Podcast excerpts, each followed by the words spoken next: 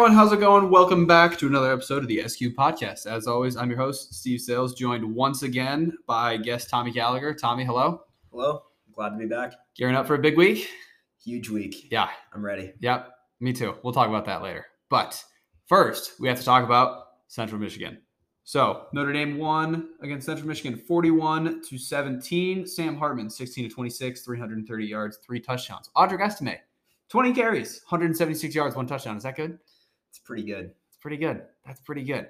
Um, Central Michigan, not so good, but we kind of knew that. Still, it felt a little weird. Um, things felt a little lackadaisical. I felt like a little lazy. Um, it certainly felt to me, at least, like they were looking ahead a little bit. Um, you know, obviously they took care of business, and a win by 24 points is not really something to act like this guy is falling about, which I'm certainly not going to be doing. But uh, do you kind of share the sense that you know maybe we were looking ahead a little bit? Um, yeah, I think the defense obviously left a good amount to be desired again. Um, but part of that is just we were down two starters and arguably the two most important defensive starters we had. Um, I don't know if you agree with that assessment, but down Bertrand and Brown was pretty big. I wouldn't say Brown is the most important, but I think Brown is certainly one of the most Yeah. important. Yeah. Um, and just like the trickle effect of having to play guys deeper in the depth Yes. chart caused a bit of issues. And Yep. So yeah, uh, we can talk about the defense first because I think that was really the like that's the only place where there was significant annoyance. I would say. Um, we didn't know DJ Brown was going to miss the game. We knew JD was out. Uh, what was that? A day or two prior, maybe with the yeah, he concussion. apparently was close to playing. I- he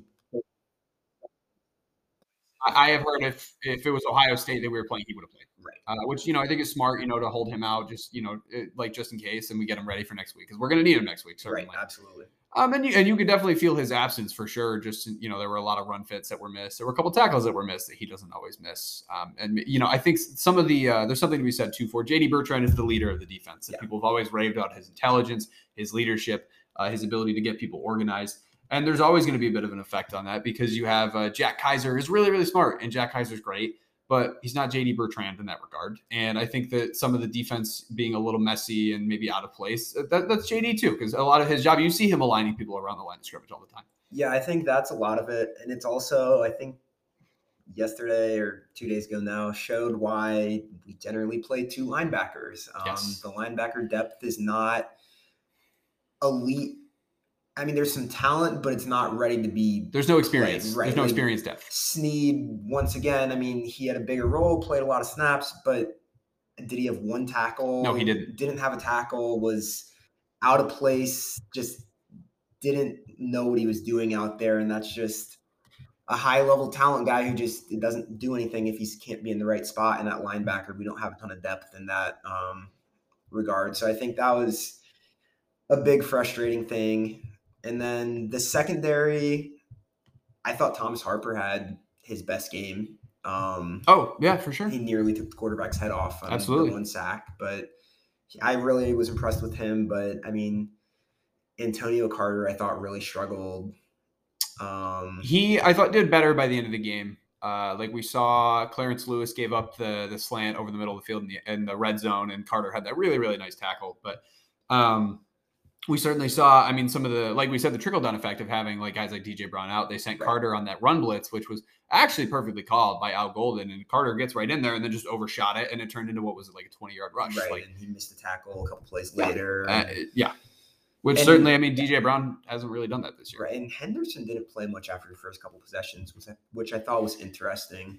Um, but I don't, I don't know. Eh, what eh, well, and that. maybe this is conspiracy theory me here, but that could be partially, um, you know, like Carter. We know is a very high ceiling at safety, and he hasn't played a ton at safety because he was a Right. corner when he was at Rhode Island, and I could see maybe they wanted to see if he's ready for more of an advanced role against Ohio State, uh, and just kind of throwing him into the fire. And he didn't really pass the test No. necessarily, but and this is i think maybe also on that note i think there were too many times where we had the second team defense playing largely where they were full on series in the first half when the game was still relatively close that cam hart and benjamin morrison are on the bench and uh, That- howard cross isn't playing. And i get you want to give the other guys reps but save that for when we're up three scores in the second half not when it's Yeah. 21-14 right before the half. I will say, in defense of the corner, I have no problem with the corners getting Right. work because uh, Mickey and Gray have both done very well so far. The that pass interference against Mickey was oh yeah, horrendous. terrible. Which I mean, the the refing was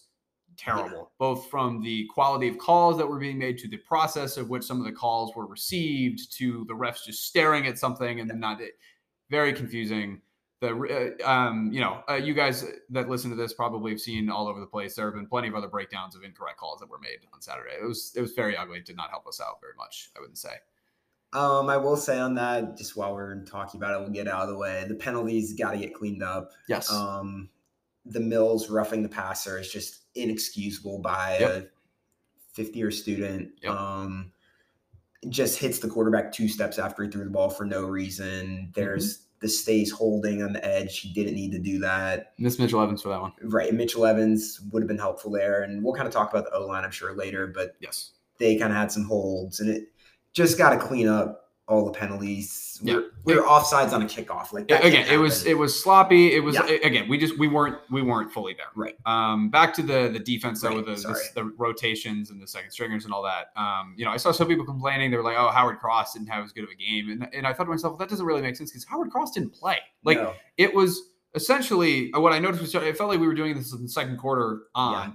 We would have a bunch of the second team guys come in and play most of the early downs and then we get a third down and that was when you would see like a jjb and a jordan Botelho and howard cross come back on the Right. field which again signaled to me either a al golden is a little off his rocker or they were just again they they were not very concerned about the game and they were trying to get a bunch of guys in which I, maybe not how i would have done it week before ohio state but that's what they were doing Yeah. so It, I mean, it still ended in a 24 point win, so you can't complain too much. But let's just say I wasn't thrilled being up 21 14 at half. No, no, I, I- I certainly wasn't. But it, also, at the end of the day, they only they scored 17 points, and if you look at the stats, like if the total game stats, they had 268 total yards. They were 10 of 20 passing, and they were averaging 3.9 yards a carry.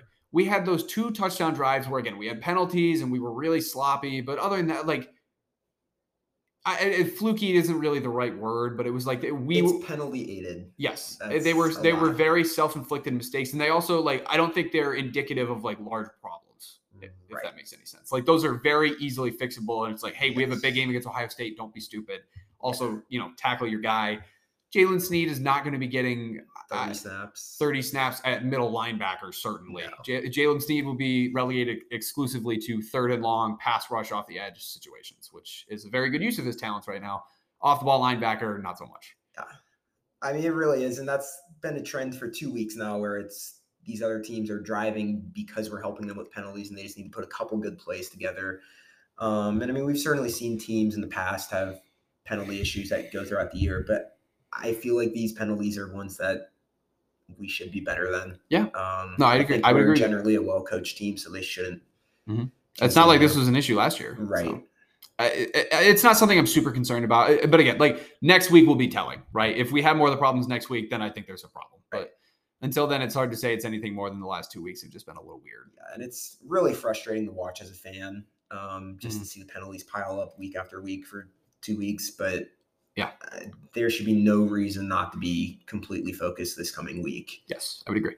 Um, so, and then we should talk about the pa- the defensive line in the pass rush, like the edges specifically, because I think there's a injury. Like, I don't think the conversation is as clear cut as some people like to make it out as. Um, like the the defensive line did not, or the the edge defenders, I should say, did not have any sacks, but they only threw the ball 20 times because even with Bert Emanuel, their quarterback, who you have an affinity for, I noticed in the, in the lead up to the game, he was out, and I don't remember the name of the other guy. Uh, Uh, Jase Bauer. yeah. sorry.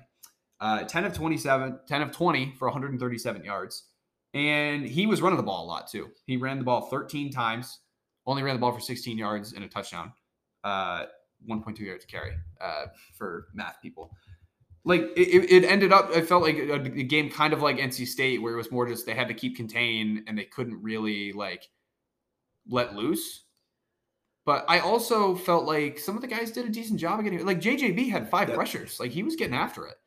Botelho was a little bit quieter, but I, you know, actually, give me your thoughts, and then I, I have like a Botelho thing I want to do. I, I curious. What your thoughts are. JJB was the one who impressed me the Yes. most on the D Yep. line, without Yeah. a doubt. He Absolutely. early in the game had two plays where he kind of chased the play, Mhm. a side to side play down from behind, and Yeah. that's in the run game, and that's something that people weren't sure he'd be able to do at the beginning of the year. So I really like seeing that. Mhm. And I don't know, it was weird watching because you knew they couldn't throw the ball, but the run defense felt like it struggled more because of some missed tackles. But even then, we look at the stats; it's four yards a rush, not even. But they didn't like Central Michigan didn't really have an interest in throwing the ball. They got the third and No. 15 or so a couple times, and they would just motion a guy out on quarterback draw. Um, Yep.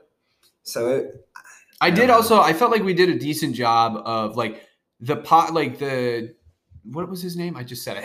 Jay- yes, Jase Bauer. Like he wasn't comfortable in the pocket. Not that we were like getting particular, like not like we were crushing him, but he was he moved a lot because like he, we kind of guided him out of the pocket a decent amount. I, I thought that was something worth noting. right? I mean, realistically, not a very good quarterback. No, oh god, no, Um, no. I think in the lead up to the game, I did see their O line is one of their better offensive units. A low bar, obviously. I- like we should still be dominating them. Yeah, yeah. Well, again, I'm just getting back to like we didn't get sacks. We got two sacks, not from the edge rushers, but it like they're still getting pressure and they're still affecting the game. They're just not finishing. And some of that, again, I, I think is we have played four teams and none of them have like a drop back passing quarterback, Right. which I think is just under uh, like. And again, maybe we'll get to Ohio State and I'm wrong, and this is legitimately like we're just not gonna be able to finish all year. But like Kyle McCord, in theory, is the first quarterback all year who cannot move and is not a running quarterback. And I, I, I think the pass rush, I feel like the pass rush is going to look different than it did today. Yeah, and I we can talk about this in more detail later, I'm sure, but I think back to last year with the Ohio State game. It was we had one sack on Stroud, and that was the first possession. Yeah. Yep. But we just had effectively covered sacks where there was just no one open. Mhm. So I know it's frustrating that we can't get pressure at times, or it doesn't seem like we are, but our secondary is good enough. That Oh that yeah, yeah, absolutely. overcome. But I- but I'm also I also mean to say that like I think the the pass rush is better than the stats would or the yeah. I, I it's almost, I think the stats are almost look better than the eye tests in that regard because like we're getting pressure. Like the, the numbers are showing we're getting pressure and quarterbacks are not doing well when they're getting pressured by Notre Dame defenders. Like our defensive linemen are just not getting to the quarterback as much. So that's what I want to watch next week because I think you know, obviously that'll be pretty important. Like I so I think I think we'll get pressure. It's just more like are we going to be able to finish some of these plays and we should be able to finish more of them because McCord is not that same type of quarterback that we played previously. Um, I, I do want to talk about Jordan Botelho a little bit. May, uh, you know, maybe I should have briefed you on this beforehand, uh, but I, it's a very interesting evaluation, Uh, or you can have a very interesting evaluation of him because he hasn't had a ton of splash plays this year as, as Isaiah Foskey's successor, but I really haven't had a ton of negative things to say about him. Like there was a Tennessee State, he missed that one tackle when he was out in coverage on the flat, but like I feel like the big plays, like the the stupid plays, have kind of passed him by a little bit, and I'm wondering if that's kind of what you're looking for, or what do you think? Yeah, so I you brought up Botelho here, and I was thinking for a minute, and I think I don't really remember having comments on Botelho or seeing him out there like doing anything. In a sense. So I guess my question for you is like, wh- like how do you feel about that? right? That- yeah, that's what I'm saying. It's like D line is one of those positions where if you're not, there can be times you're not getting noticed, but that just means you're doing like you're not making mistakes. And at D line, you can't like Howard really- Cross is like the epitome of that, Right, right? like nose tackles a lot. You, Yeah. you never hear about them, but they're there making the plays. But like you expect them to make the tackle for a two yard gain. Yep. And I think Botelho is certainly some of that. Mhm. Um, it's definitely good that we aren't hearing his name as oh he made a big mistake. because um, we would hear that, you know, right the years and, prior, yeah. right, and that's something that's very noticeable when watching a game. Yep. But I do think there is some to be left desired. Um, Yeah. I don't think at edge rush you're looking for someone who's not going to make mistakes. Yep. You're gonna you Mhm. need at least one dude who can go out there and hit the quarterback under control, get to the quarterback, make those sacks, and finish it off. But I we'll see, as we said, once we see some more traditional pocket passers. I think, especially last week against NC State, he definitely was being told, "Look, contain the edge." And I thought he did a very good job against NC Right. State. um, it's a lot of you have to contain the edge because he's definitely someone who, if you tell him to go, he's going to go, and they get outside. Yep. I am a little worried that we we might almost be asking too much of him from a uh, a workload standpoint, just because uh, Junior Tuihalamaka really hasn't done He much at a all. week. Like but- Burnham, it, it definitely seems like Josh Burnham is the backup to both JJB and Jordan Botelho at this point, uh, with Aiden Gobaira going down and and Nana. Um, like obviously Nana is still in that rotation at strong side defensive end, but uh, Burnham is playing both sides for sure. Um, but you certainly like I, I don't think Burnham has shown quite enough where you know he's going to be getting a ton of snaps with Botelho. So that's something to watch too, just because Botelho's never really had a workload like this before either. Um, so uh, that that's probably one of the guys I'll be not to get into the Ohio State preview, but Botelho will be one of the guys I'm watching the most in terms of will uh, will he be capable of kind of like letting it rip and just really going back to like going after McCord in a way that maybe he hasn't all season. Right, while still not being stupid and Yes. hitting someone high when he's not supposed to. Yes. which we've seen him do a couple Mhm. times. Or, or it's even as simple as just like overrunning the pocket, things Right. like that. Because even just over aggression, just like it, it within the confines of a football play, it's been troubling for him Yeah. before. Not this year, but before. Right. For sure. Um, so I- you know, I feel like we talked a lot about the defense. Um, I mean, you know, we missed JD Bertrand and uh, Gabe Rubio and DJ Brown. It sounds like they're all coming back, which is great. yeah, Actually, it doesn't sound like they are all coming back, uh, according to Marcus Freeman in his press conference today. So that's great. Excited about that. Um, and then, yeah, we don't need to talk about Ohio State. I'm, I'm getting ahead of myself. Um, anything else we need to talk about from this past week? no, I don't think so. Defensively, Yeah, I don't think so either. So, all right, we'll take a quick break. Talk about the offense. Offense doesn't have nearly the same quibbles, I would say, as the or concerns we'll go with as the defense did. Uh, I, I say this all in quotation marks, right? Because you know we, we won pretty handedly, uh, but you know there, there were certainly some things to quibble about. But you know we can start on a good note. Tobias Merriweather, he's here, He he's alive. Let's see if ESPN fixed the stats. I still didn't. They gave Cam Hart an extra catch for ten yards, but Tobias Merriweather looked pretty good on that little single coverage there. Uh, I mean, Yeah. It was you know more of a coverage bust maybe than anything else, but I mean he was able to run down the field. Hartman hit him perfectly in stride, seventy-five yard touchdown. Pretty Yeah. great to see. I mean, I'll. It was a coverage bust, but we can give Parker credit for drawing that one up. That Yep. was something that had been noted pregame that that DB liked to try and jump routes early in the game, and he jumped, tried the jumper route underneath, and Tobias just went right by him. So we'll give credit where credit's due. Yeah, absolutely. Uh, the other thing I like too was, I mean, they got him involved in the offense a little bit more. They had him do a little slant over the middle, and they had him do an out route on was it third down? I think That maybe it wasn't, right. but it was it was short at least. Uh, and Merriweather caught both of them with his hands, and he, you know, like he had to be a little more physical than he has been, which has been a criticism. Uh, so that's really encouraging that they got him involved.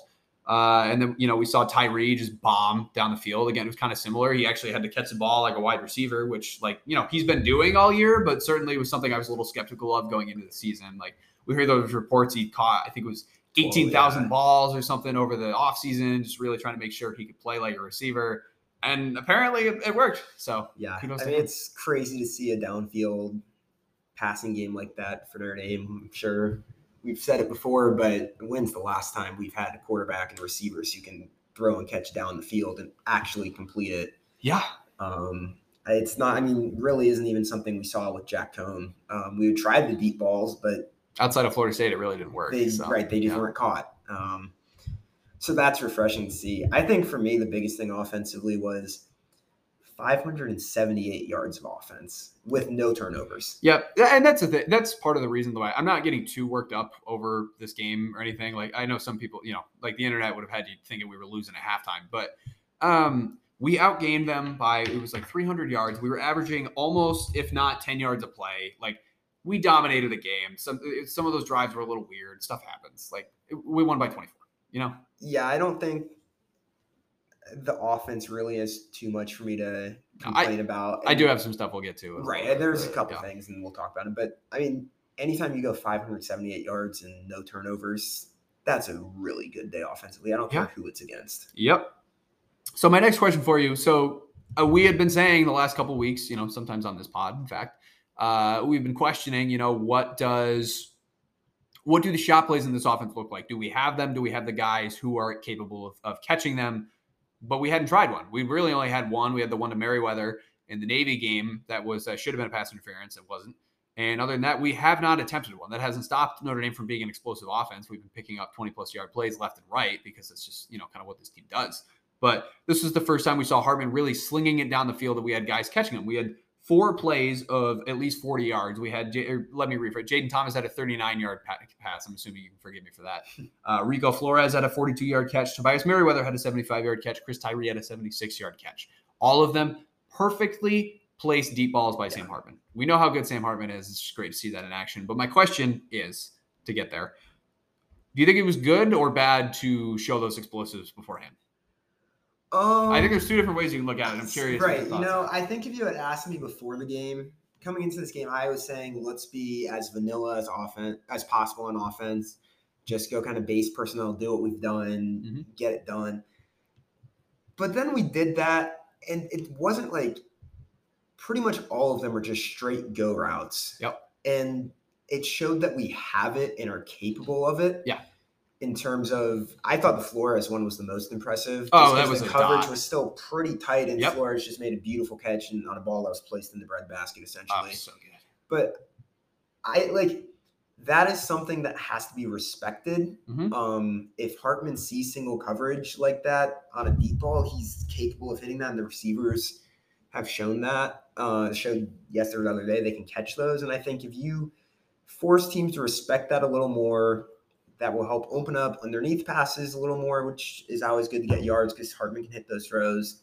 And then probably more importantly, it opens up the run game. Yeah, yeah, absolutely. That was um, kind of where I landed on it. And I, I think there's definitely something to be said too with like the two guys that we took the big, big shots for being Merriweather and Tyree. I mean, those are the guys who probably need the most work doing things like that, right? right? Because those are the two guys we want to do those with consistently and neither of them have really had a ton of experience catching those types of balls on the college field.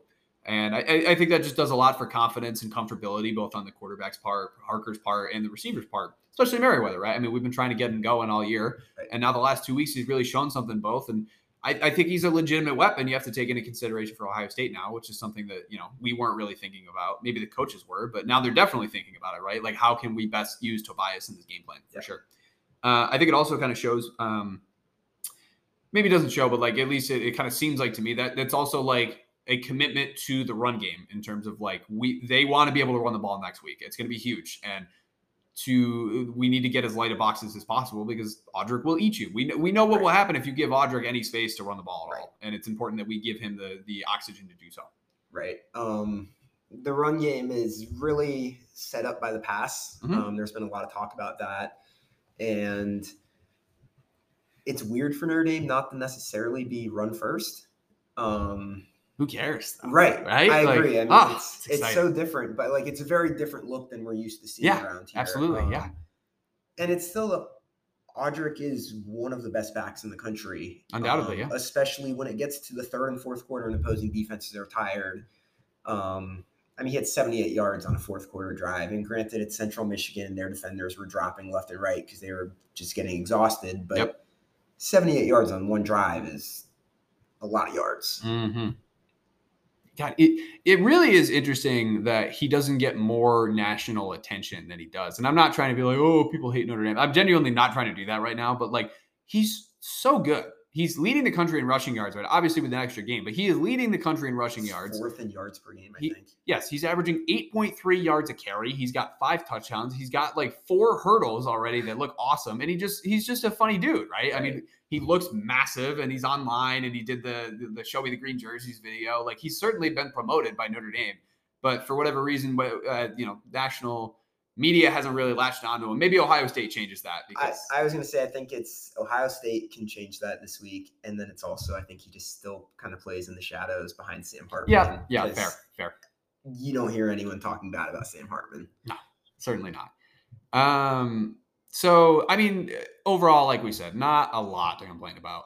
I will quibble a little bit. the The blocking was a little inconsistent at times. Uh, I mean, we saw Holden Staes with a hold on what should have been another Audric touchdown. Uh, Mitchell Evans is coming back. That'll certainly help. Um, I know people are excited about Staes, and I'm excited about Staes because he's shown a lot. He even had that one-handed touchdown today, right. but he also had a drop. There's certainly some inconsistency there that he needs to work on. Very much kind of like a young Tommy Tremble. Uh, someone said that to us that we know. I don't remember who made that comment. It might have been me. It was you or Drew. So someone said it. I, I generally like the like the yeah. thought there on the. Um, so it, you know, it, he's not he's not Michael Mayer certainly not. So I think it'll be good to have another option, another experienced player in Mitchell Evans in there for Ohio State.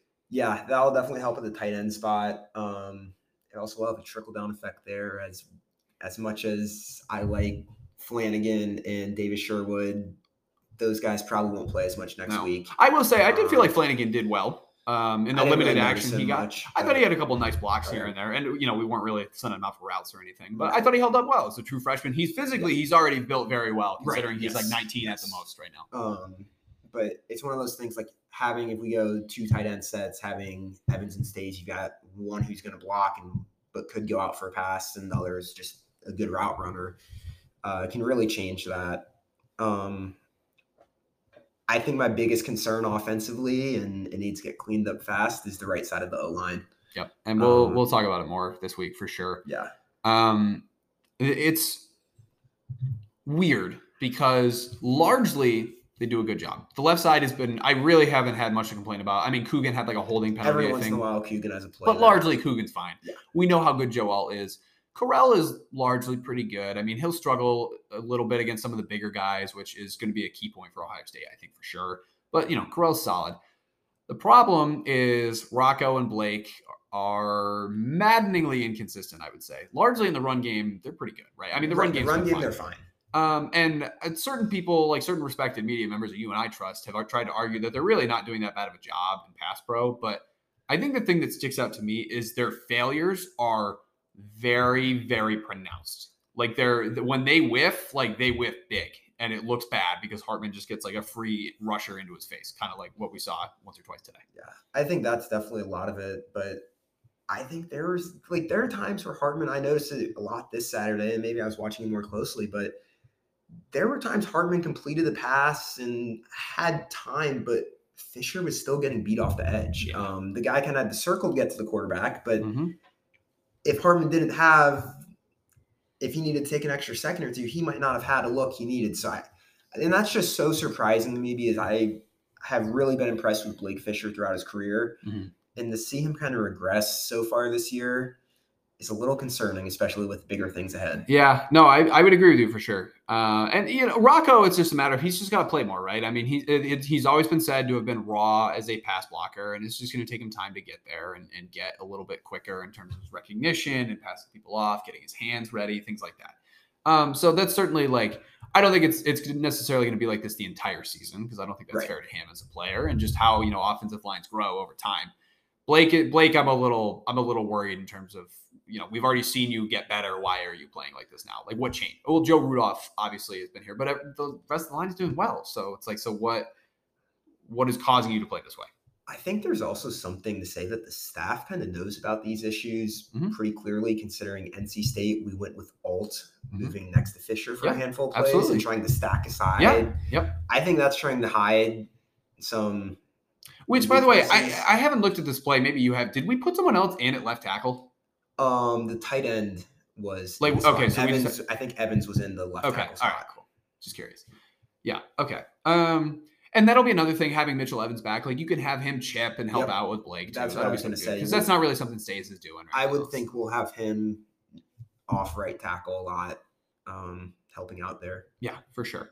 Um, but so that, that'll be something to watch. And again, we'll talk about it later, certainly. But that, that'll be one of the, the, the keys to the game is how do you feel about the right side of the offensive line in terms of holding it up, things like that. Um, you know, I don't really know how much else there is to talk about because it was just easy. You, you could certainly complain that Hartman was holding the ball a little bit too much. Like he had a couple options lower down, like check downs that he could have taken, he didn't. But also, again, like we scored 41 points. He was slinging it, whatever. See, I I saw people online, like respected writers, talking about Hartman was not hitting checkdowns underneath, and I'm a little confused by that. Just because maybe it was just my vantage point, but I didn't see many of those where he obviously passed up on throwing an underneath route that would have gotten yards. I will say, you know, the angle we had for the view was not it was not Right. spectacular, which was our fault, and we'll, we'll rectify that going forward. Yes. But yeah, generally I would agree with you. And also, Sam Hartman averaged twelve point seven yards an attempt, so things clearly worked out okay for Mr. Hartman there. I think it was interesting on the running backs that no one besides uh, Audric got more than three carries. Yeah, that was certainly something. Uh, it, it certainly was the first time all year it really was like that. it felt like Price was more of a uh, like pitch count, like it's like we're trying to ease you back in, don't want to ride him too hard. Love, I, I would have liked to see more carries. he Devyn Ford, snaps. Devyn Ford didn't get a single carry, uh, which I thought was a little strange. I mean, he was on the field, He had a yeah. catch late, Yep. but Which another thing that I should have pointed out that I didn't get to. I very much enjoyed the play where Jeremiyah Love caught the ball, like the swing pass, and was able to go Yes. upfield because it showed. First of all, you know he had good hands to catch it up high. Uh, he had great balance because he almost tripped over, and then immediately was getting tackled by Dude, but he broke free of the tackle and stayed upright. Was able to charge through for a first down. Uh, like I said, it re- it's really great just because all of the criticism or the, the very few criticisms that people had of him as a player have very clearly been not true in terms of he has been very physical. He has shown a willingness to run between the tackles, have good vision. I mean, the pass pro's got to get there, obviously. but but you know we've said this before about a lot of other running backs. They figure it out. So just a really, really, it, it's been an encouraging start to the year for him. Right. And it's clear that the staff knows he's always a step or two away from a big play, considering how much you're playing him, just kind of hoping that he breaks through Mhm. and gets that play. Because he like if he finds a hole and gets space, he will go the distance. He's Yeah. got that speed and he's been close on a couple. Um so I think it's clear to trying to get him snaps and get him involved so that he can find that uh, big play. Yeah, like it- it'd be really interesting to see if we played him on a different year's team in terms of you know Josh Adams had that incredible freshman year as the number two running back behind Prosise, but we were also we were just running the ball more back then because Sam Hartman is you know different a different quarterback than DeShone Kizer. Like Right. I think there's a world where and even maybe this could change down the stretch of the season where we just give him a heavier workload and he just flies. Right. I would think, especially yeah, as the season goes on, he'll definitely be more involved. Mm-hmm. Just because eight games in eight weeks is tough. Yeah, I, re- I really want to be careful with Estime's workload. I mean, Right. you, you hope to avoid a situation where he has to get 20 carries against a team like Central Michigan just because he's so crucial for games like Ohio State and USC and Clemson. Uh, just keeping consistency in your run game and bringing stability to your offense in the fourth quarter. And I guess the flip side of that is like, while he probably shouldn't have needed 20 carries this past week, week zero and week one, he combined for 40 snaps. Yeah, Not right. carries, Yep. snaps. Like there has been some effort to limit how much he's playing. So I guess Mm-hmm. one week of him getting a heavier workload than needed Mhm. is fine for now. Oh, and that's what's remarkable too, right? Is he he's his snap count is not necessarily in line with you know what it will be consistently, and he's still just producing like crazy. I mean, he's got what was the number forty four missed tackles. That's Something That's crazy. insanity. Like Yeah. he's a, a very legitimate NFL prospect. Like Yes. there are not a lot of running back. Like not that he's going to be a first round pick or anything, but there are not a lot of running backs like Audric Estime in terms Right. of how outrageously physical they are. But he's also a little more athletic than I think even I've given him credit for. I didn't think he would ever be able to run away from people like he did in that NC State game. Right. Would have liked to see him run away from the CMU guys, but Yeah. he already hurdled two, three guys already at that point. So I give him, I give him a break for a second. Yeah, I would agree. Um, all right, so I mean that's that's basically it from the CMU game, right? I mean it was sloppy, but ultimately, like even if they seemed disinterested and like this, both the staff and the players were looking on to Ohio State, they took care of business. They- they- everyone figured it out in the end. They relaxed, and it was okay. 24 point win, scored 40 plus again. We can't cover every game. Yeah. Yeah. I'd I'd rather not cover here than cover against Ohio State. I'll say that. much. Yeah. Yeah. So, uh, anything else we want to talk about in the landscape? Uh, Deuce Knight giving you any impassioned takes right now? No, I like, I'm not really even, it's bad to say I'm not all that excited that we just got a top 75 quarterback commit, but I've learned that we are a long way from signing day. Mhm. And he's someone who's transferred high schools multiple times. I, I just struggle to see him signing in 16 months, but we'll see. I guess Yeah, good I'll- that he committed now and the chance that he sticks, but Mhm. Uh, did you see that video that he, put out? I did not. It's actually very I cool. didn't get around I'll, I'll show it to you when we're done, but it, it, it's very well made. Um, all I'll really say is I'll just comment more on like the the type of recruit that he is and stylistically. Um, he's six four, uh, runs a verified uh, four five, and has a forty two inch vertical. That that's pretty. Uh, that'll play. Well, Yeah. well, to to put that in one in one statement. Um, we haven't really taken a quarterback like him in a while. Uh, Buchner is certainly like in terms of like being raw, like kind of the same way, but he was also like given the, the play that he had was much more polished than what Deuce Knight is. Um, and normally I'm against taking guys like that on a regular basis just because I prefer my guys to be a little more uh, consistent, like Kenny Minchey types Right. in terms of like, you know, they're, they're very mechanical and know what they're CJ. Carr. Yeah, it's CJ Carr. pro style already. Yes. Um, but given the way the QB room is set up, like I think you can take a guy like this every now and then. So, like, again, just given the quarterback room next year is at a minimum, it's Angeli, Carr, Minchey. That's not including any transfers we bring in. That that's like you can throw in one incredibly toolsy high upside project like that. Yeah, I mean, it's really says a lot though about the staff to get Minchey, Carr, and Knight to Yeah. commit in three straight years. That's a Mhm. huge upgrade over Yeah. what we've done in the past. Credit to Freeman, credit to Right. Parker, credit to Tommy Rees. As much as people don't want to hear it, Tommy Rees played a decent part in putting this together. Is it in poor taste to mention how our former quarterbacks? No, I was I was gonna get there, and it was more just gonna be a credit to Hartman. Like, it, it's it's just really really cool, like having a quarterback that is this good because we haven't had that play in a couple years, and even the the good guys that we had before Hartman were they were good in different ways, and certainly not at the same high level, right? Yeah. What Sam Hartman is doing is really really really good, and I'm very appreciative of that. Yeah, I mean, you look at what other past Notre Dame quarterbacks did elsewhere this weekend, and Are you proud of me for not being particularly divi- aggressive about one of them? Are you proud? yeah, yeah. Um, you just look at what the three other quarterbacks did who transferred away, Mhm. and then you look at what Sam Hartman did, and you really have even more of an appreciation. He's incredible. He really is. We're very lucky to have him this year. We're very lucky. I hope people don't. I, I mean, I would hope people don't take it for granted because it's so out of out of the blue for us to have a season like this. But like, eh, this is special. People won't take it for granted if this week goes as it could. That's a good Let's point, Tom. that. That's a great point. And I think we'll end on that because, like I said, we're gonna save that. Uh, I will be with with Tom. I got I'll have Tom on that pod. Uh, Wednesday night, like I'll record it Wednesday night and I'll release it then or Thursday morning. Uh, we'll do a preview pod for Ohio State uh, because that's what we're gonna do because we're gonna get people excited about it. We're gonna talk about the game, and then A lot to talk about. yeah, and then okay, we will have a lot to talk about. And then Sunday we'll have the post game pod, which you know we'll see. Uh, we'll see how that goes. Uh, I, it could go very differently depending on the outcome. What do you you you agree with that statement? Yeah. Um, I hope we can have the same upbeat tone we've had. Yeah, I mean, depending on how things go, we could do it freaking Saturday night. I'd just bring the microphone to the stadium and just plop it down. But Yeah. somehow I don't know if that would get the same quality that I really shoot for. Uh, Security might not allow it either. no, yeah, and I'm thinking the quality of the guests may be a little difficult just with That the, is true. the brain level activity going on after Yeah. you know you know what I- yeah you Yeah. get what I mean. So all right, preview pod Wednesday night, Thursday morning. Uh, be there. See you guys soon.